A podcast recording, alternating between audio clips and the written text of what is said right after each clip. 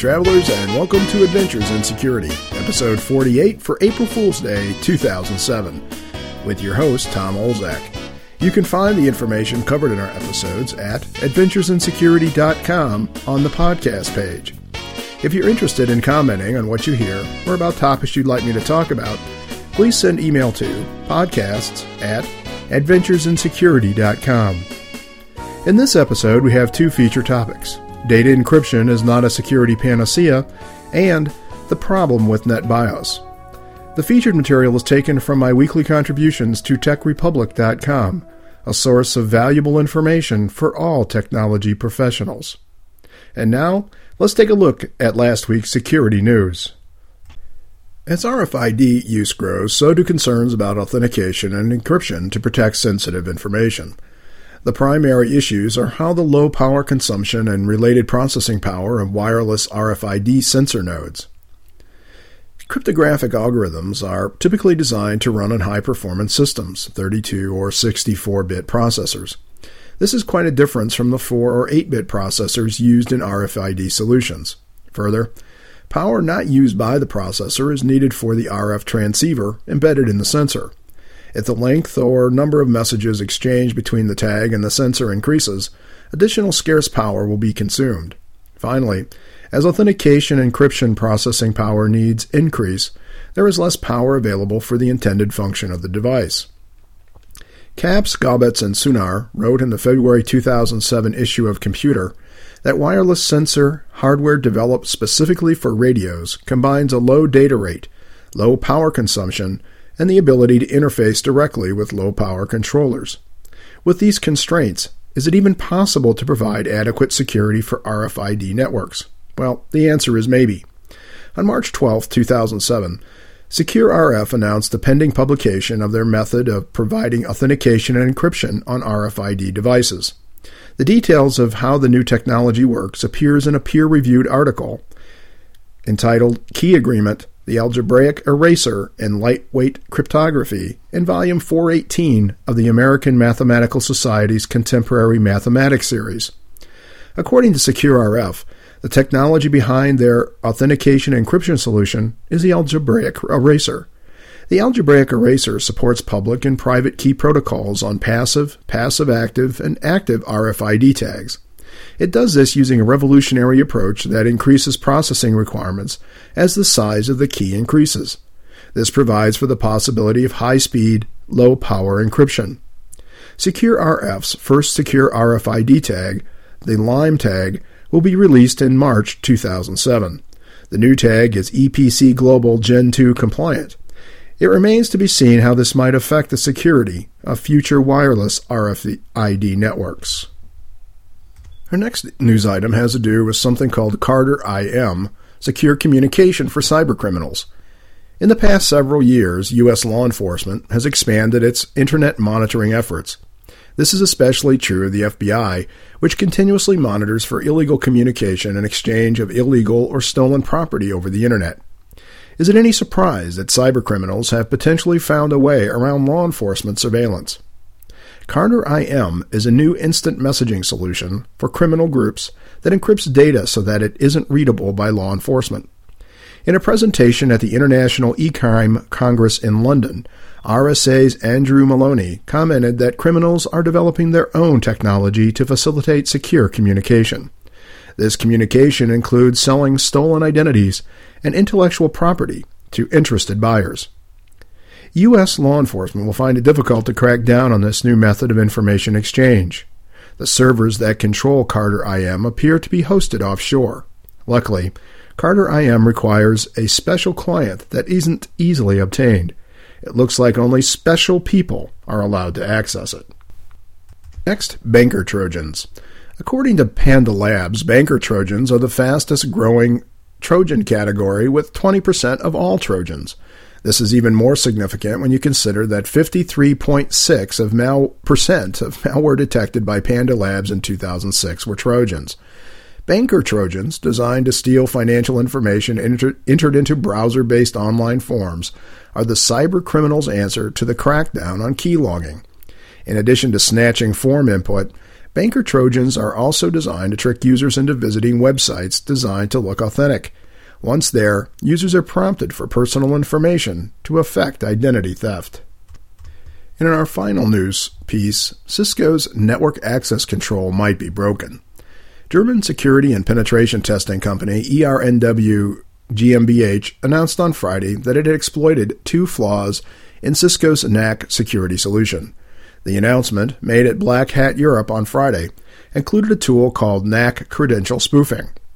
The first flaw is a client's inability to effectively authenticate with the ACS server. The second flaw has to do with how the client reports its health. There's no way to verify that the policy compliance report provided by the client isn't faked in some way. It shouldn't be a surprise that vulnerabilities were found in NAC. Like all emerging technologies, there's very little chance that the developers will get it right the first time. Even after the technology matures, there can never be guarantees that it will provide 100% network access protection. Anytime human design and development is involved, there will be mistakes. As you've probably heard or read a thousand times, only layered security, with each layer helping to strengthen the others, can provide the level of protection necessary to adequately protect your information assets. Well, that's it for my commentary on the news, and now on to our featured topics. The first one is uh, data encryption is not a security panacea. Data encryption is getting a lot of press these days. It seems like a host of businesses are running to encryption vendors to see how fast they can scramble their sensitive information in the face of well publicized data breaches. Much of this excitement, or hysteria, is fueled by journalists and bloggers who frequently portray data encryption as some kind of security panacea. Security and IT managers need to step back and take a more objective look at how encryption fits into an overall set of data security solutions that provide practical, immediate, and efficient protection. TJX appears to have skipped that step. According to a recent article at Phys.org.com, there are two primary reasons why data encryption didn't work for the giant retailer, even though data at rest was encrypted. First, credit card approval information was exchanged unencrypted with card approval processors. Second, the, attack, the attacker had obtained the tools and information necessary to retrieve data that was encrypted. This includes keys. In other words, it appears that interfaces over which sensitive data flowed were not protected, and encryption key management was lax. Encrypting all data at rest or in transit might sound like a good idea, but it usually requires a major infrastructure overhaul for many organizations. Implementation of encryption can mandate taking costly steps to keep performance at reasonable levels. Further, there's the issue of key management. Key management is a huge risk if an organization hasn't sufficiently focused on security fundamentals, including segmenting the network to provide restricted access to sensitive systems, encrypting all data passing out of restricted data segments, ensuring database server security best practices are implemented, including replacing default passwords with strong passwords, continuously monitoring direct database access activities, and using a single account to provide application access to the database. The database should never be configured to allow all application users, except for database administrators, to have direct read or write access outside of the application. Next, you need to enforce least privilege when designing user and system access controls. And finally, continuously monitor the movement of sensitive data within the confines of the internal network, including passing to and from mobile storage devices. This list is just a start. There are many more steps that can be taken to protect data before an organization aggressively pursues an enterprise encryption solution. I'm not saying that encryption isn't useful. What I am saying is that it's just one control out of a host of others that must be working effectively to truly secure information assets. Now to our final feature, the problem with NetBIOS. During the past week, our engineering team and I have been having a discussion about what to do about a problem involving the use of Microsoft SMS to patch laptops connected via SSL VPN. The issue is the apparent requirement that we open NetBIOS ports through the SSL VPN device so SMS can communicate with its client side agents.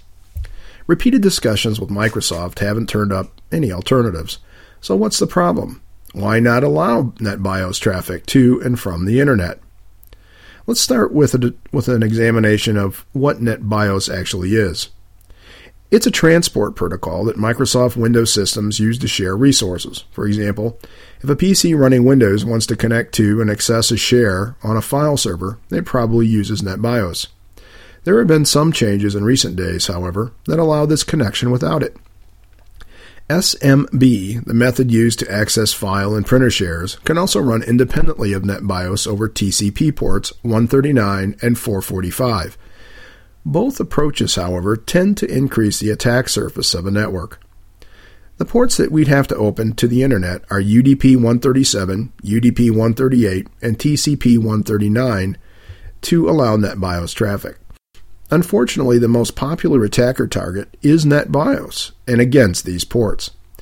I'm going to use the vulnerabilities associated with port 139 to demonstrate how an attacker can use NetBIOS, or at least the open port for NetBIOS, to plan an attack and execute an attack against an organization's network. Once an attacker discovers an active port 139 on a device, he can run nbtstat to begin the very important first step of an attack, footprinting. With the nbtstat command, he can obtain some or all of the following information computer name, contents of the remote name cache, including IP addresses, a list of local NetBIOS names, a list of names resolved by broadcast or via WINS, and contents of the session table with the destination IP addresses. With this information, the attacker has information about the OS, services, and major applications running on the system. He also has private IP addresses that the LAN WAN and security engineers have tried hard to hide behind NAT. And that's not all. The lists provided by running NBTStat also include user IDs. If null sessions are allowed against IPC, it isn't difficult to take the next step and connect to the target device. This connection provides a list of all available shares. So, how do you defend against external NetBIOS connections? If NetBIOS has to be allowed, the first step is to ensure that only a very small number of devices are accessible. As you'll see, leaving your network open to external NetBIOS traffic significantly increases the complexity of system hardening. Complexity is the enemy of system assurance. Next, ensure that the exposed systems are hardened by disabling the system's ability to support null sessions, defining very strong passwords for the local administrator accounts, defining very strong passwords for shares, and that's assuming you absolutely have to have shares on exposed systems, keeping the guest account disabled, under no circumstances allowing access to the root of a hard drive via a share, under no circumstances sharing the Windows or WinNT directories or any directory located beneath them. And I added one more, and that is crossing your fingers. So it's possible to open the perimeter to NetBIOS traffic. Possible, but not very smart. In my opinion, the only systems that should be exposed to this type of traffic should be de- locked down tight. Further, the more systems exposed, the greater the chance that something will be missed allowing an attacker to gain a foothold. And I'm not alone in coming to this conclusion. In an article titled A Quantitative Study of Firewall Configuration, configuration Errors, Avishai Wool of Tel Aviv University lists leaving the NetBIOS service open on the perimeter as number 8 in his list of the top 12 firewall configuration errors. Wool wrote, These frequently attacked services are very insecure. Allowing any NetBIOS service to cross the firewall in any direction is an error. And let's not omit Microsoft's position on this. The following is from Microsoft's Threats and Countermeasures Guide. Quote, to help secure an exposed system, you can greatly reduce its attack surface if you disable mes- server message block or SMB and NetBIOS over TCP/IP. It will be difficult to manage servers that operate under this configuration, and they will be unable to access folders shared on the network. However, these measures effectively protect the server from compromise through the SMB and NetBIOS protocols. Therefore, you should disable SMB and NetBIOS over TCP/IP for network connections on servers that are accessible from the Internet. End quote. Well, this is okay for servers in the DMZ, but we would face some network and access functionality issues if we took this step for our internal systems. So, is it okay to open up the perimeter to NetBIOS traffic so SMS can access our remote circuit, our remote systems? Under the circumstances, I think think I'll stick to my original position. No way. Well, that's it for this week. I hope I was help, able to help you make your network just a little bit more secure. And until next week, be careful what you click.